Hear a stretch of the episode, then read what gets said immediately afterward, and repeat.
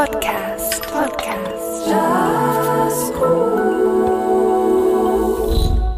Geschätzte Jazz-Podcast-Hörerinnen und Hörer, willkommen zur Oktoberausgabe 2021. Ja, 2021 und noch immer verhandelt die Gesellschaft Fragen zur Gleichstellung von Frau und Mann. Auch im Kulturbetrieb zeigt sich die Ungleichheit und die Diskussionen darüber sind in unseren Augen zwingend. Und die Debatte zur Gleichberechtigung kann noch breiter ansetzen, wenn sie der ganzen Diversität in unserer Gesellschaft gerecht werden will. Doch welchen konkreten Herausforderungen stellt sich eine Frau im Kulturbetrieb, in der Musikszene, in der Jazzszene, verglichen mit einem Mann? Der Jazz-Podcast versucht in einer ersten Ausgabe, den vielen Fragen zu diesem Thema etwas auf den Grund zu gehen. Dazu treffen wir die österreichische Sängerin Julia Palanch, auch bekannt als Lia Pale. Sie berichtet aus ihrem Leben und beschreibt uns ihre Sicht auf die Fragen der Gleichstellung im Musikgeschäft.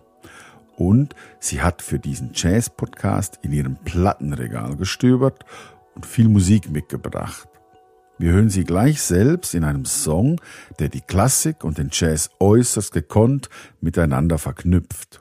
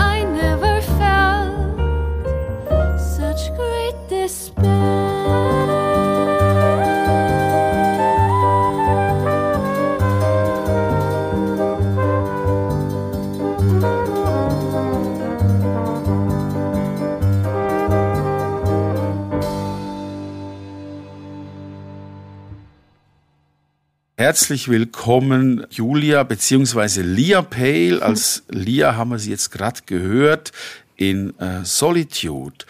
Hallo Lia und willkommen im Podcast. Hallo, freut mich sehr hier zu sein. Was haben wir uns gerade angehört? Das war, wie du schon gesagt hast, Solitude und im Originaltitel ist es Die Einsamkeit von Franz Schubert und Wilhelm Müller.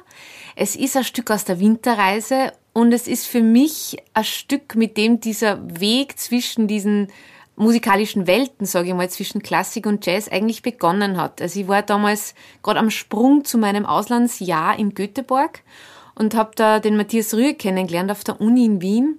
Und der hat damals für den Big Apple Circus in New York die Musik äh, komponiert oder arrangiert und äh, da, dabei eben auch äh, Schuberts Winterreiselieder arrangiert. Und er hat mich damals gefragt, ob ich über Skype vielleicht kurz diesem Regisseur vorsingen kann, vielleicht wie das klingt. Und das habe ich gemacht. Und dabei haben wir die Einsamkeit, war da schon dabei. Das war 2011. Und nach diesem Skype-Termin äh, ist es irgendwie einfach weitergegangen. Und wir haben beschlossen, wir machen da jetzt einfach weiter. Also es hat für mich mit der Einsamkeit ganz viel begonnen. Meine persönliche Winterreise nach Göteborg und Schuberts Winterreise. Und nach toller Musik und wir werden auch noch tolle Musik hören, die du uns mitgebracht hast. Ein Griff in dein Plattenregal. Hm. Ähm, werden wir uns ein bisschen unterhalten über ein großes Thema, die Frau in der Musik, die Frau im Jazz. Und zwar nicht aus historischer Sicht, sondern aus aktueller Situation heraus. Die Gleichstellungsthematik hat auch in der Kultur Spuren hinterlassen, zu Recht. Und ich möchte mit einer Frage beginnen, die uns zurückführt in deine Jugendjahre. Und zwar, welches Frauenbild hast du oder Frauenselbstbild hast, hast du mitgenommen in deine Jugend? Was hast du mitbekommen? Also das sind natürlich ganz viel verschiedene auf einer Seite und auf der anderen Seite immer wiederkehrende Bilder. Ähm, es fängt natürlich an, ich habe zwei ältere Schwestern bei meiner Familie, bei meiner Mama, bei meinen Großmamas. Ähm, die, äh, eine meiner Omas ist Italienerin, die andere ist aus dem Innviertel, die, die sehr jung ähm, Witwe worden ist und dann das, den Betrieb ihres Mannes übernommen hat. Also was zu der Zeit ja fast, es hat keine Frau in so einem großen, es war im landwirtschaftlichen Bereich, also es waren ganz verschiedene Bilder, aber im künstlerischen Bereich, muss ich gestehen, bin ich schon auch ein MTV-Kind. Also äh, meine Schwestern hatten natürlich immer MTV laufen und da war halt, ja, Whitney Houston in den 90er oder Britney Spears, Christina Aguilera. Also, äh, und was natürlich auch immer präsent war, gleichzeitig waren die Sissi-Trilogie zu Weihnachten in Österreich. Die wird ja immer geschaut. Und für uns war die Romy Schneider und die Sissi war da schon auch immer präsent. Also von Prinzessin über ähm, äh, meine Omas, über meine Mama, über meine Schwestern, über die Popstars der 90er war da schon ziemlich viel dabei. Und es macht mir jetzt die Vielfalt an Bildern, die du so mitbekommen mhm. hast, macht mir die nächste Frage fast unmöglich, versuch's trotzdem. Mhm. Hat sich denn dein Bild verändert in der Zwischenzeit? Doch, doch, Oder doch, ja. hast du einfach tatsächlich die Ressourcen von damals und sagst, das reicht mir? Na, es ist vor allem, was sie verändert hat, ist der Blick darauf. Also man hat lange Zeit oder trägt man es mit und reflektiert wenig drüber oder oder oder imitiert es, ohne es wirklich anzuschauen oder in Frage zu stellen. Und das ist das, was sich so verändert und wo so viele Chancen auch zur Weiterentwicklung und zum Neuabstecken drinnen sind. Dieses Zurückblicken und schauen, warum habe ich das eigentlich so imitiert und was habe ich da genau imitiert und der Blick darauf, was eigentlich abgeht, wenn man jetzt im Pop-Bereich schaut oder wenn man im Jazz-Bereich in der Sängerin schaut oder bei den Sängern oder bei den Instrumentalisten. Also dieses Bewusstsein dafür und die Reflexion darauf, das ist das, was sie verändert hat und das ist das, was man, was dann auch die Möglichkeit zur Weiterentwicklung und zum anders integrieren bietet. Du hast jetzt die Musik schon angesprochen und den Kulturbetrieb auch über deine MTV-Jugendjahre und, und deine Arbeit jetzt als Musikerin, als Sängerin auf der Bühne. Erlebst du als Musikerin selber Nachteile in deinem beruflichen Alltag, die du jetzt im weitesten oder auch im ganz konkreten Sinne darauf zurückführen kannst, dass du eine Frau und kein Mann bist? Und wenn ja, wenn es das gibt, wie, wie zeigt sich das? Also ja, also es ist natürlich, bei mir ist die Kombination Sängerin und Frau. Und Sängerin generell ist ja schon Sänger und Musiker manchmal so ein bisschen, wie soll ich sagen, da gibt es ein bisschen einen Unterschied oder auch Spannung. Man hat irgendwie, manchmal wird man nicht ganz als Musiker, Musikerin angesehen, wenn man Sängerin ist. Und es gibt, also es ist, das ist schon mal ein Thema, aber auch das Frausein dazu.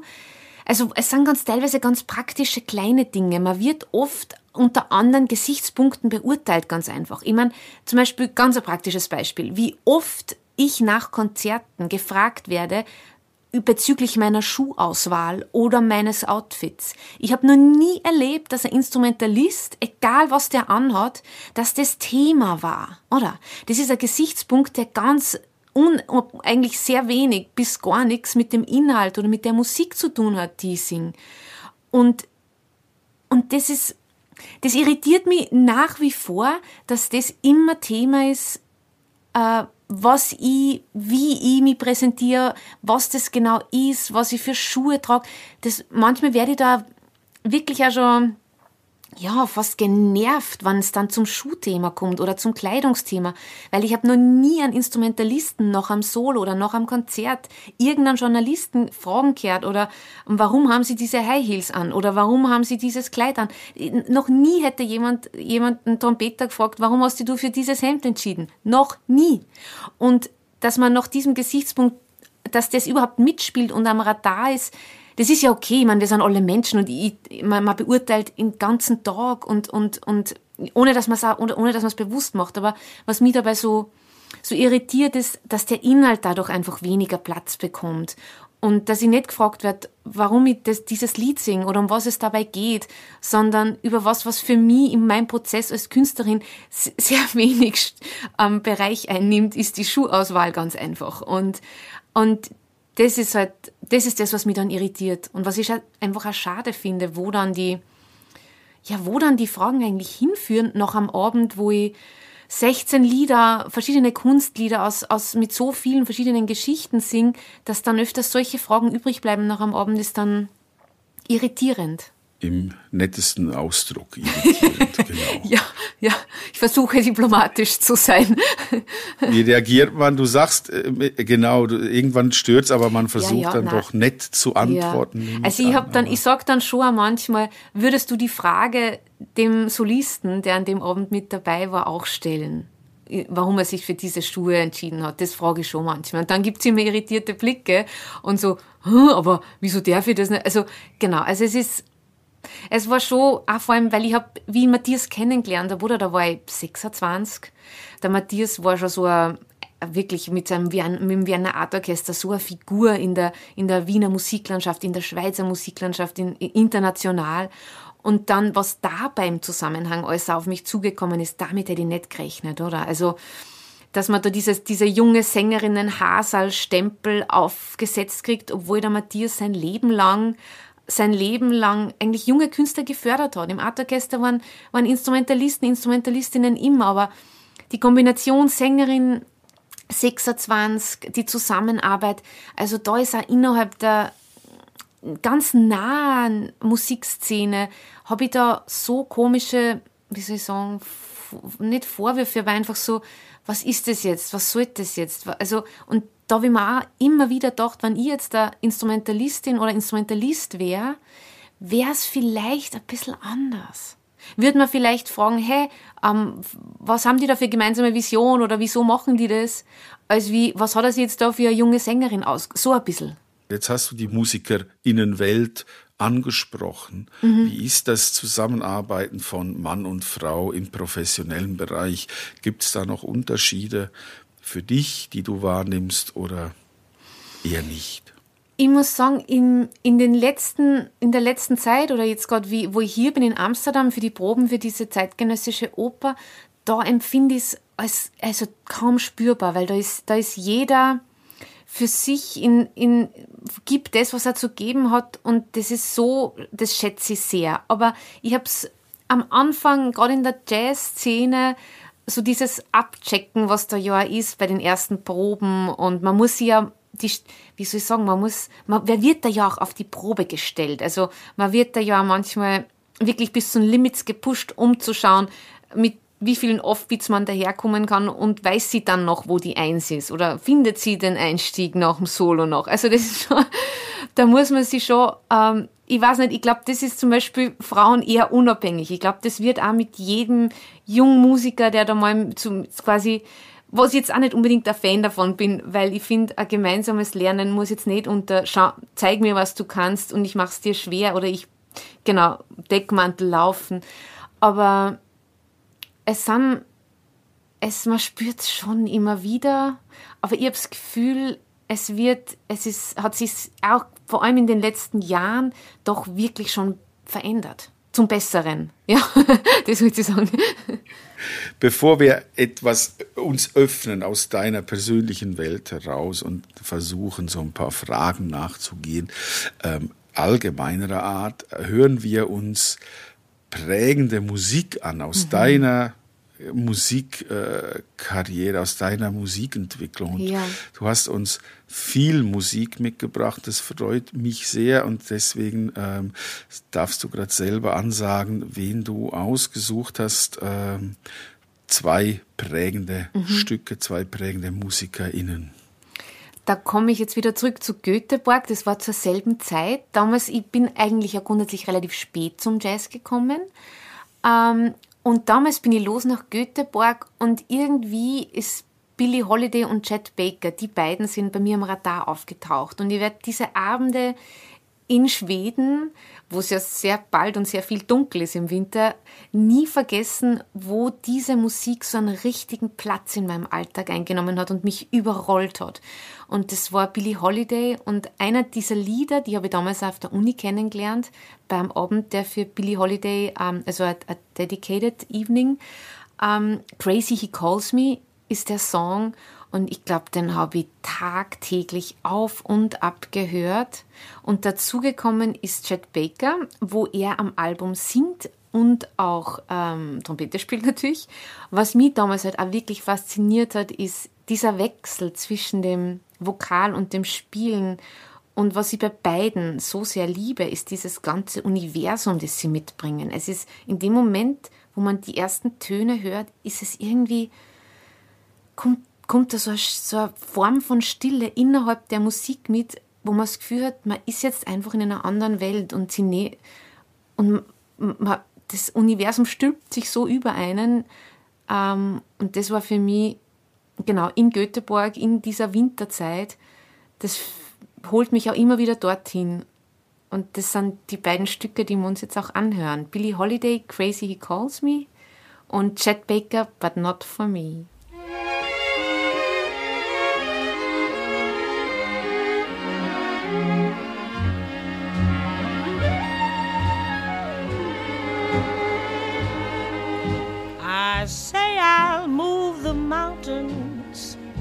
And I'll move the mountains if he wants them out of the way. Crazy calls me, sure I'm crazy, crazy in love, I'd say. I say I'll go through fire and I'll go through fire as he wants it, so it will be. Crazy he calls me, sure I'm crazy, crazy in love, you see. Like the wind that shakes the bough he moves me a smile. The difficult I'll do right now. The impossible will take a little while. I say I'll care forever, and I mean forever. If I have to hold up the sky. Crazy calls me, sure I'm crazy, crazy in love. Am I? Like the wind that shakes the bough. He moves me with a smile. The difficult I'll do right now. The impossible will take a little while. I say I'll care forever and I mean forever. If I have to hold up the sky, crazy he calls me. Sure, I'm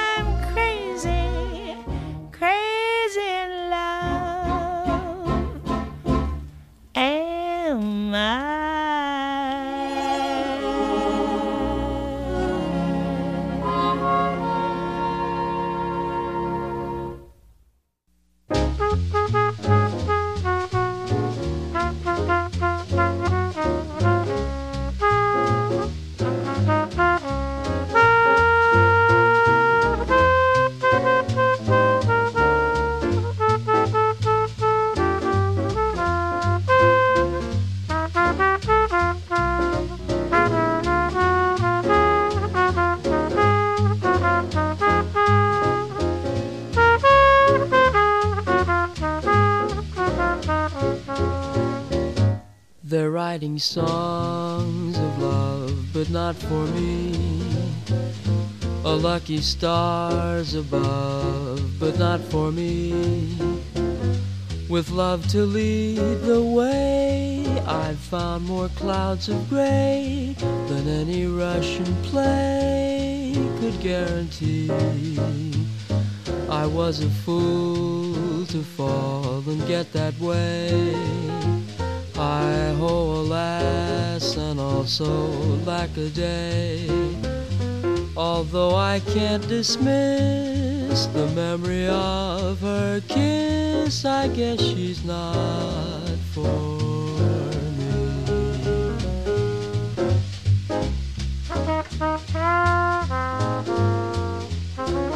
me.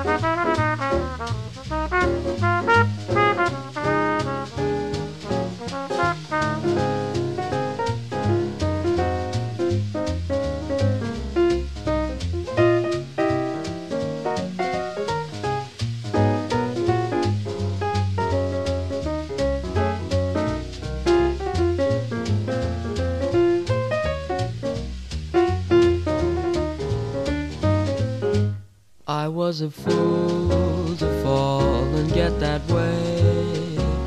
Hi ho, alas, and also lack a day. Although I can't dismiss the memory of her kiss, I guess she's not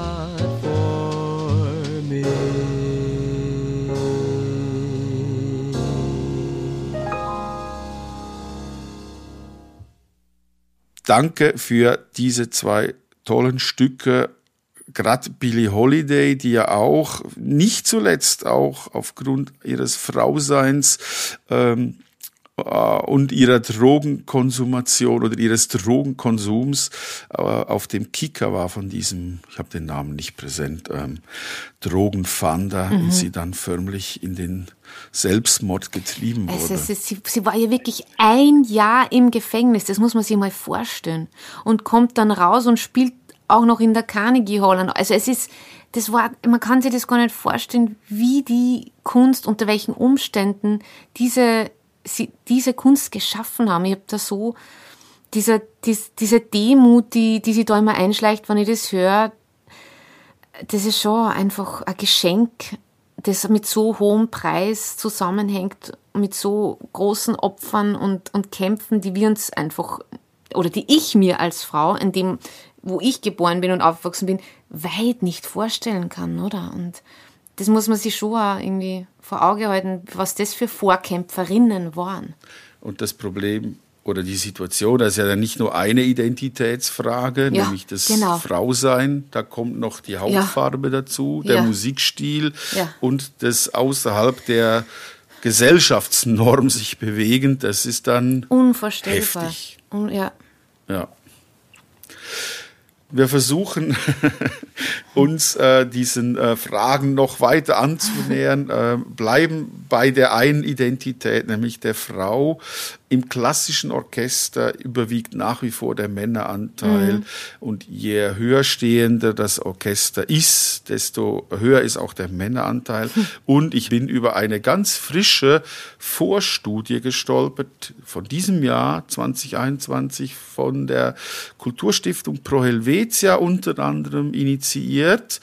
Ähm, und da ist der Männeranteil im Jazz gravierender als in allen anderen Musikformen in der Schweiz. Ja. Das heißt, meistens stehen da Männer auf der Bühne. Wieso ist der Frauenanteil, und jetzt geht es nicht um eine historische Frage, sondern heute immer noch so gering in der Musik? Hast du eine Theorie, eine Vorstellung, eine Idee? Also vor allem im Jazz, sagst du, ist es, ist es, hängt der Jazz hinten nach quasi in der Schweiz? Oder, also ich meine, Genau, also ich habe jetzt, äh, wenn ich die Zahlen gucke, Ja. steht hier Frauenanteil auf Bühnen und in Ausstellungen. Äh, klassische Musik bei 33 Prozent, Pop-Rock, ähm, oh, noch schlechter als Jazz, 9 Prozent, Jazz Wirklich? 12 Prozent. Im ja, Schauspiel sind wir schon bei 41, Lesung 44, Tanz 50, Ja. aber Jazz und Pop-Rock bewegen sich um die 10 Prozent Marke. Frauenanteil auf Bühnen, ja. wirklich? Das ist heftig. Also mit der Zahl hätte ich jetzt nicht gerechnet, muss ich da ganz ehrlich sagen. Weil ich bin irgendwie auch da jetzt gerade in Amsterdam, die, die, die Oper, wo ich da dabei bin, das ist ja von einer Komponistin aus Istanbul, die ist jung, die ist 30. Wir sind eigentlich komplett 50-50 da äh, in, im Ensemble und ich, das ist gerade wirklich, warum das nur so, da bin ich jetzt gerade selber ein bisschen sprachlos. Da habe ich keine Ahnung. Ja. Ich wollte dich auch nicht überfallen damit. Ich bin äh, über Na. diese Studie gestolpert. Ja. Ganz kurz auch für Jahr? Mhm. die Zuhörenden. Das ist eine Vorstudie zum Schweizer Kulturbetrieb. Und ähm, das Projektteam ähm, vom Zentrum für Gender Studies an der Universität Basel hat dafür Mhm. 38 Kulturhäuser und zahlreiche äh, Produktions- und Berufsverbände untersucht.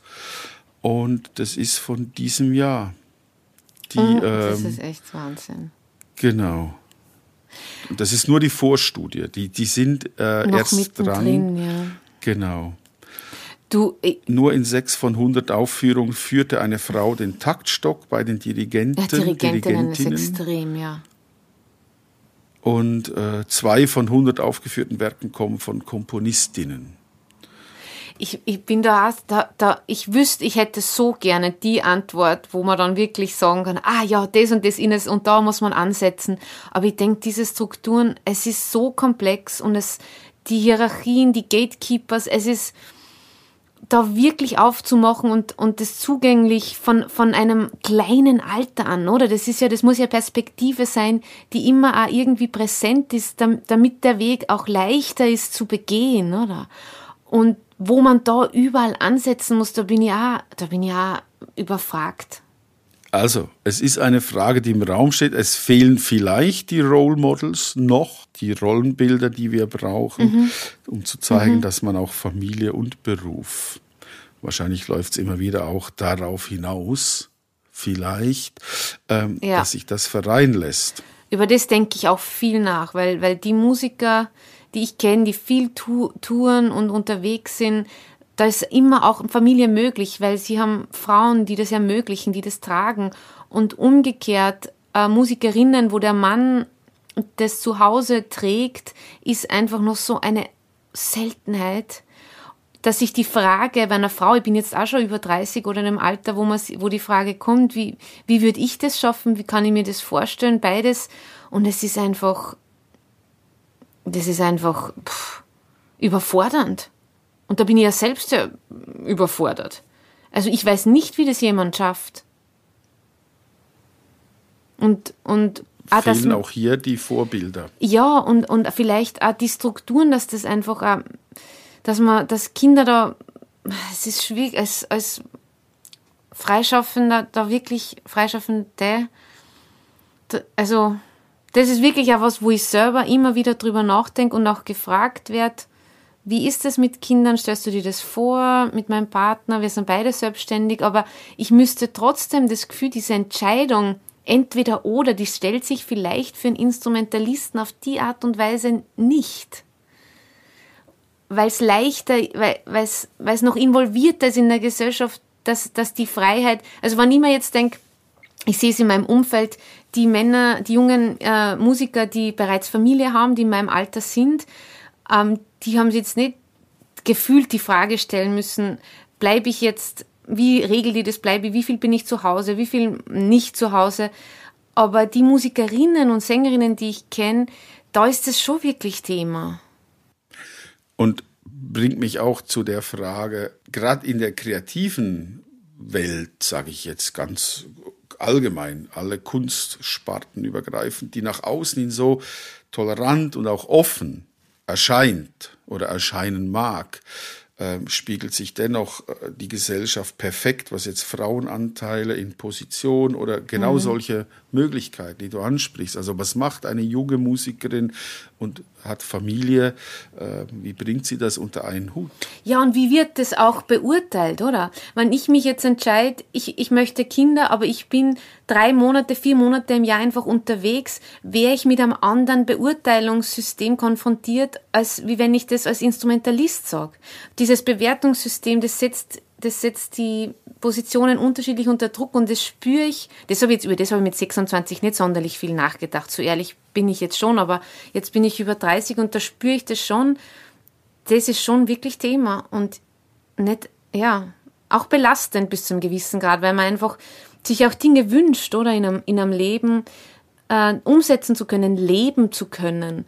Und das entweder oder setzt einen da doch massiv unter Druck noch keine Lösung in Sicht. Noch keine Lösung ist, aber wir suchen, wir reden darüber und ich kann das teilen, ich kann das mit meinem Partner besprechen, ich kann das mit Kollegen, Kolleginnen besprechen. Es ist ein Bewusstsein dafür da und der Thema und das ist, das ist eine Chance. Und sprechen heißt auch Sprache und das äh, führt zu einem ganz spannenden Thema, was aktuell auch äh, medial oft aufgearbeitet wird und auch Medien selbst vor die Frage stellt, wie gehen wir damit um, nämlich die geschlechtergerechte oder gendergerechte Sprache. Mhm. Mache ich äh, das schreibenderweise wie mit einem Sternchen, mache ich das mit ähm, einem großen I mit einem Doppelpunkt. Ja, ja. Wie spreche ich es aus? Wie gehst du damit um? Wie machst du das? Also ich bin gerade ähm, am starken Recherchieren über die Performativität der Wörter. Es gibt da die, die, die Sprechakttheorie How to Do Things with Words von, von Austin, die dann weiter von Searle und, und Butler und ähm, äh, Derrida übernommen wurde. Und was ich da, ich bin eigentlich, ich muss sagen, ich halte ein Bewusstsein mit Sprache umzugehen für ganz wichtig. Nicht nur, weil ich Sängerin bin und Lyrics eine große Rolle spielen, aber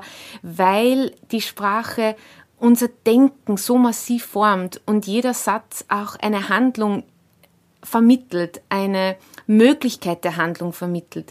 Und in dem Moment, wo ich äh, Musikerin sage, äh, existiert ein anderes Bild in meinem Kopf, als wenn ich Musiker sage.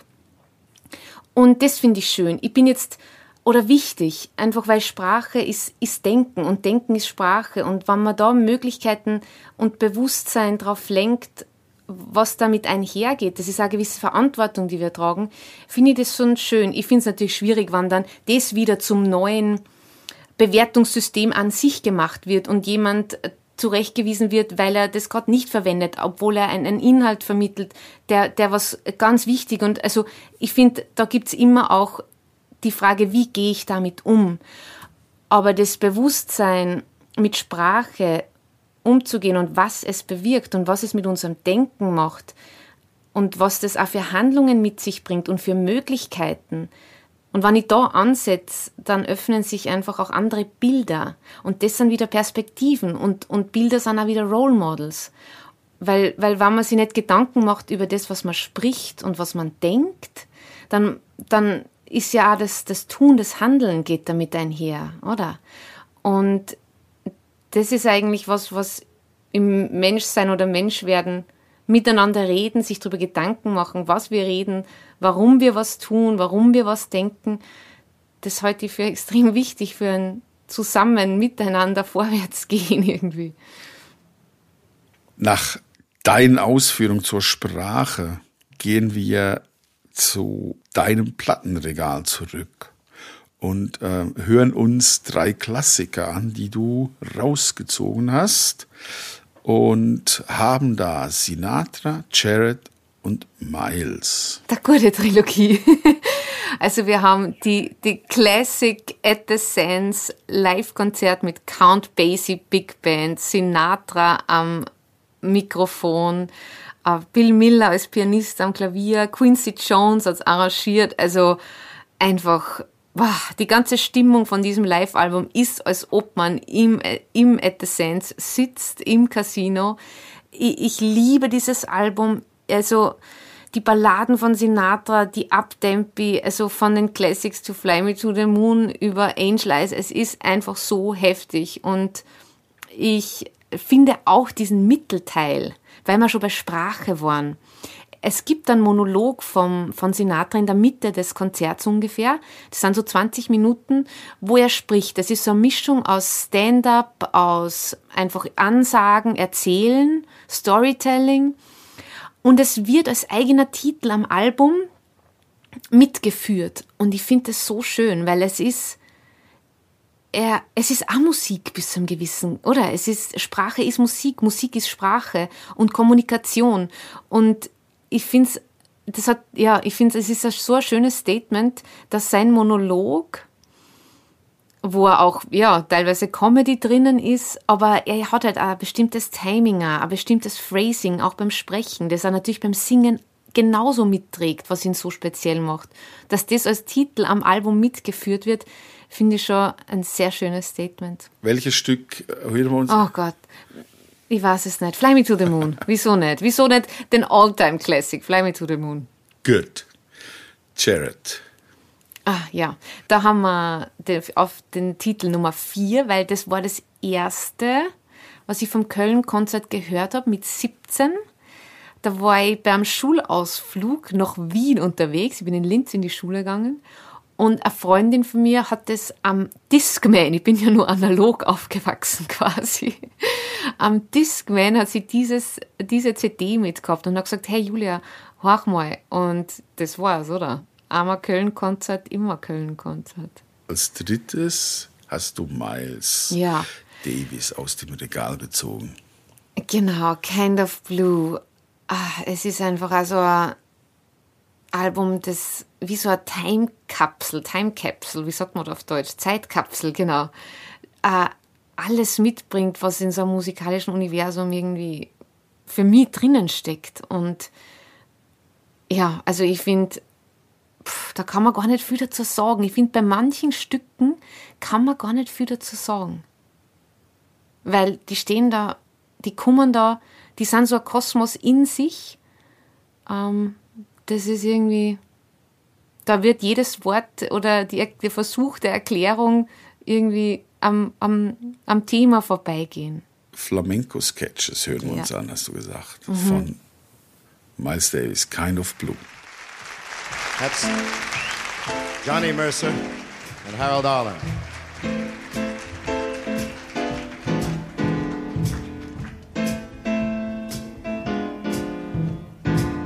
Now, this man here is going to take me by the hand and he's going to lead me down the right path to righteousness and all that other mother jazz in the right tempo.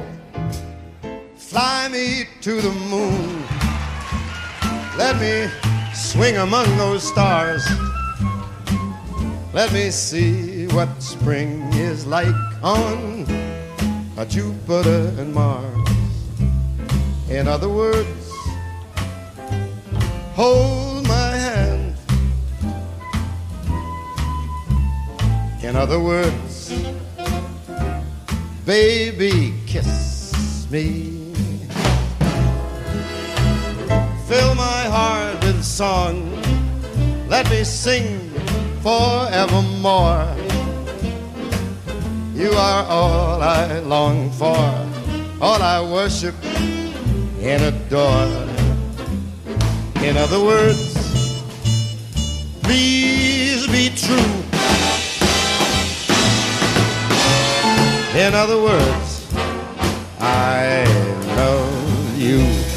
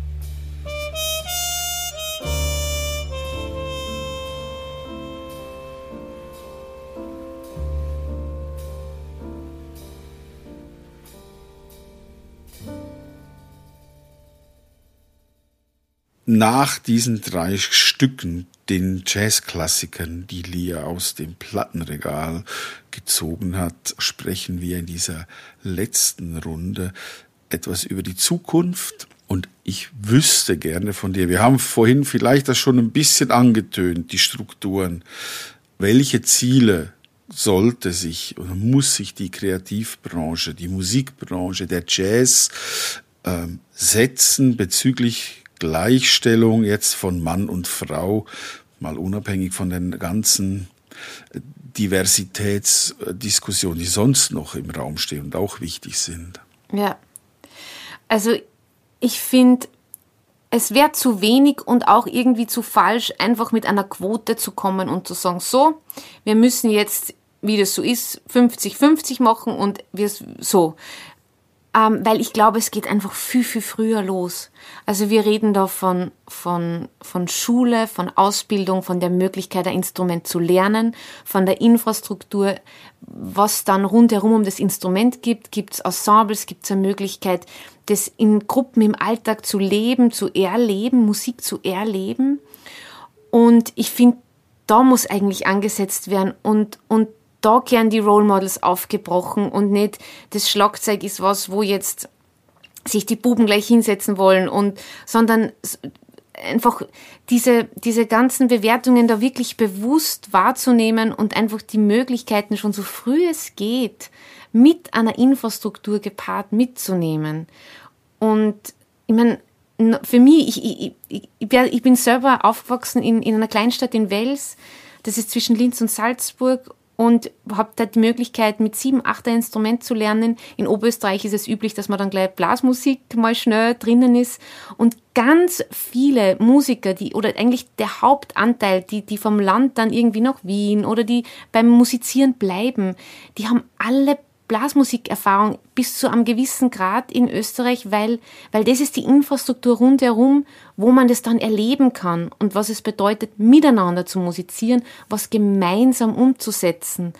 Und ich glaube, dass Musik äh, eine ganz eine wichtige soziale Komponente hat und dass es nicht darum geht, sich da um selbst irgendwie darzustellen, sondern auch was gemeinsam zu erleben, Musik auch gemeinsam zu schaffen. Und wenn man mit so einem Gedanken rangeht, glaube ich, stöhnt sie ganz schnell auch ein nicht bewerten von du bist so und du bist so, sondern auch, wir machen das gemeinsam. Und dann ist man automatisch auch auf irgendwie auf einer partnerschaftlichen Ebene, wo die Hierarchie andere, wo die irgendwie von alleine verschwindet, ohne dass man, ohne dass man das irgendwie mitbekommt, wenn es um, um eine gemeinsame um eine gemeinsame Vision geht und ein gemeinsames Musikerleben. Und ich glaube, das wäre eine Chance. Und je früher, umso besser.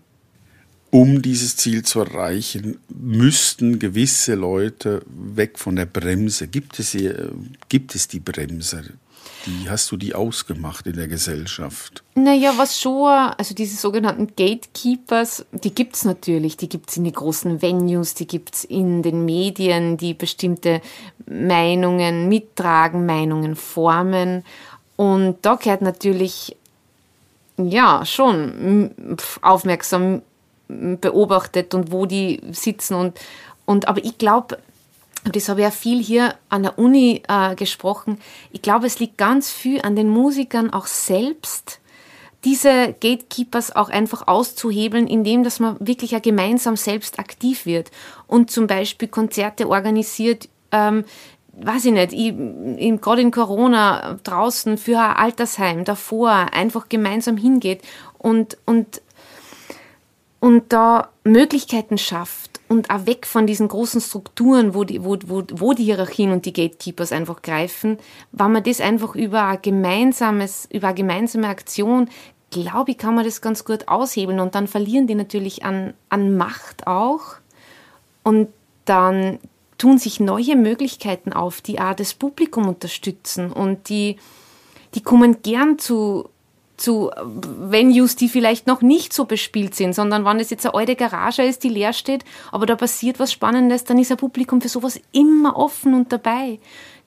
Und ich glaube, dass man so anfangen könnte zu denken, die Musiker miteinander zusammen, aktiv auch einfach aus diesen alten Clustern sich einfach die nicht mehr, ja, sich einengen zu lassen, sondern sie rundherum zu bespielen, bis sie nicht mehr auskönnen. Wenn du einen Wunsch an deine männlichen Kollegen äußern dürftest oder könntest, oder darfst du ja, ähm, gerade zu dieser Frage Gleichstellung von Frau und Mann in der Musikbranche, wie wird dieser Wunsch aussehen? Beziehungsweise darfst du diesen Wunsch oder diesen Rat oder diesen was auch immer auch an deine weiblichen Kolleginnen äh, äußern und denen was mitgeben? Gibt es da irgendwas, was du denkst, doch, das möchte ich euch sagen? Man ist als Sängerin auch Musikerin und auch wenn es da manche Defizite gibt, die ein Instrumentalist vielleicht oder Instrumentalistin vielleicht spürt beim Spielen, gibt es auf der anderen Seite das, ah, oder wir sind, niemand ist perfekt.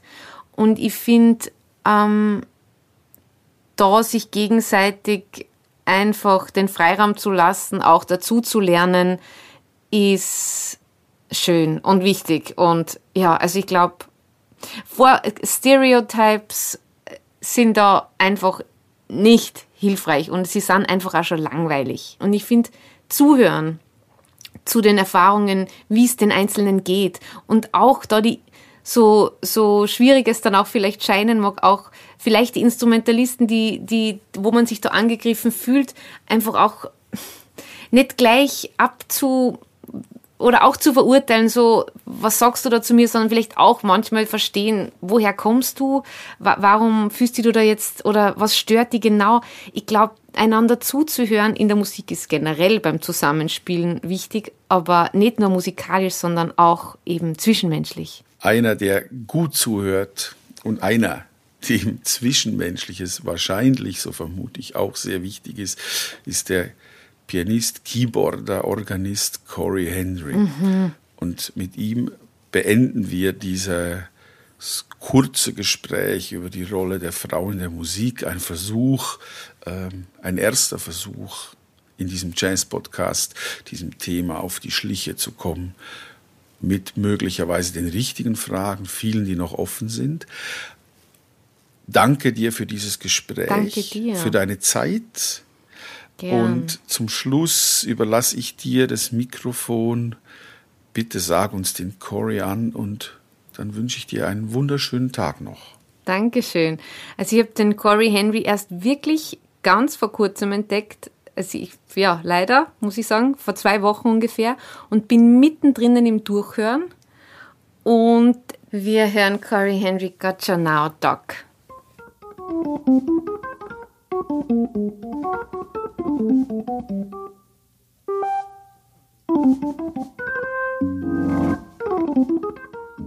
Mir ist gerade aufgefallen, dass ich bei den Musikbeispielen auch mehr Männer ausgewählt habe und eine Sängerin. Und man ist da selber auch so. ah, Genau, also wenn wir jetzt den Podcast in einer Woche Nummer machen, wird die Playlist ein bisschen anders ausschauen. Also ich nehme, ich nehme mich selber auch wieder bei der Nase.